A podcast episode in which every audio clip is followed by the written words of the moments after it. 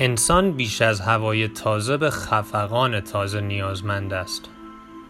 خفقانی کم تأثیر اما پرتأثیر که وجدانش را آسوده کند از اینکه هنوز انسانیتش پابرجاست. زندگی کسل کننده می شد اگر آزادی به معنای واقعی وجود داشت. باید همیشه یک آدمی باشد که برای حضورش تلاشی صورت بگیرد و هشتگی تا سیاستمداران جهان آزادیش را به تو تهنیت بگویند و تو حالش را ببری که حقت را گرفته ای. و نه هر آدمی، فقط آنهایی که رسانه‌ای شوند. کودکان گرسنه آفریقا فقط گاهی کودکند، گاهی سیاه، گاهی گرسنه و گاهی کلاشینکوف به دست، بر اساس اینکه رسانه کی عشقش بکشد.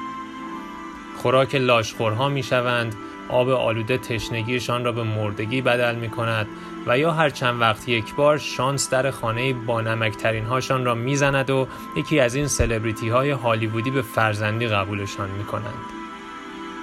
یک سری مراودات هم با بیل گیتس و وارن بافت و امثال هم داشتند.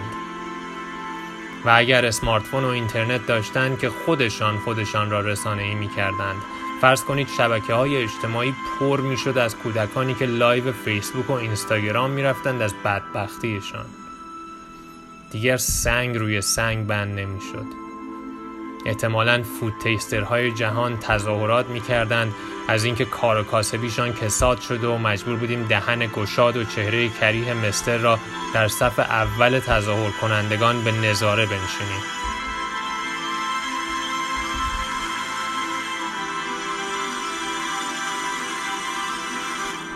از شانس بد نفت هم ندارند که امریکا به اسم انسان دوستی مثل خاورمیانه برود و حساب این گروهک هایشان را مثل القاعده و صدام و قذافی یکسره کند و این وسط کمی نام، مقداری نفت و اندکی هم پول از فروش اسلحه به جیب بزند و مهمتر از همه شاخ و شونه بکشد که ما از همه گولاختر و خفنتریم، با ما در نیفتید، آسمان مال من است.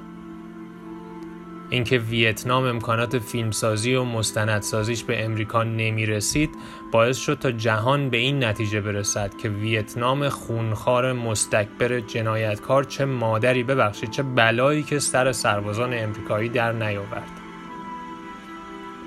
با یک دوتا چارتای ساده می توان به این نتیجه رسید که کی تو خونه کی بود و کی مدافع و کی مهاجم بود. این روزام که خون جهان از نجات پرستی محدود و رسانه پسند به جوش اومده، اونم با شرایط ویژه. سیاه بودن صرفاً شرط لازم است. برای واجد شرایط شدن باید علاوه بر سیاه بودن یک پاسپورت امریکایی یا اروپایی هم یک جایی در جیبت باشد که برایت نعره بزنند و رسانه‌ای شوی. علاوه بر آن جغرافیای محل سکونت هم کمی دخیل است. مثلا اگر جورج فلوید به جای آفریقایی امریکایی صرفاً اهل زیمبابوه بود، آیا این همه خون تا این حد و اندازه به جوش می آمد؟ نژاد پرستی به صرف واژه نژاد پرستی مساوی است با کشک یا زرشک.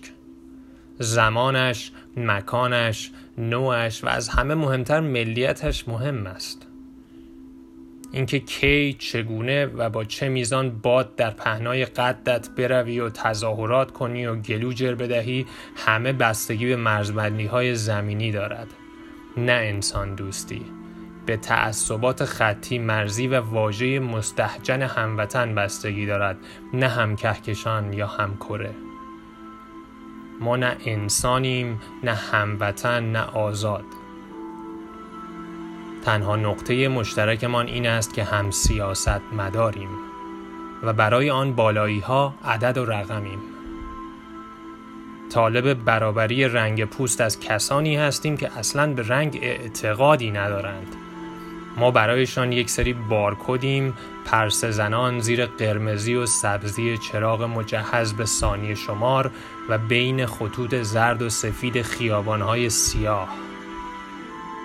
آسمان با شرایط محدود مال من است. ای کاش ترامپ شاعری بود از توابع کاشان، بور و گوگولی با دهانی قنچه‌تر از قنچه، با مادری که هر روز صبح بروکلی میچید از باغچه کوچکشان.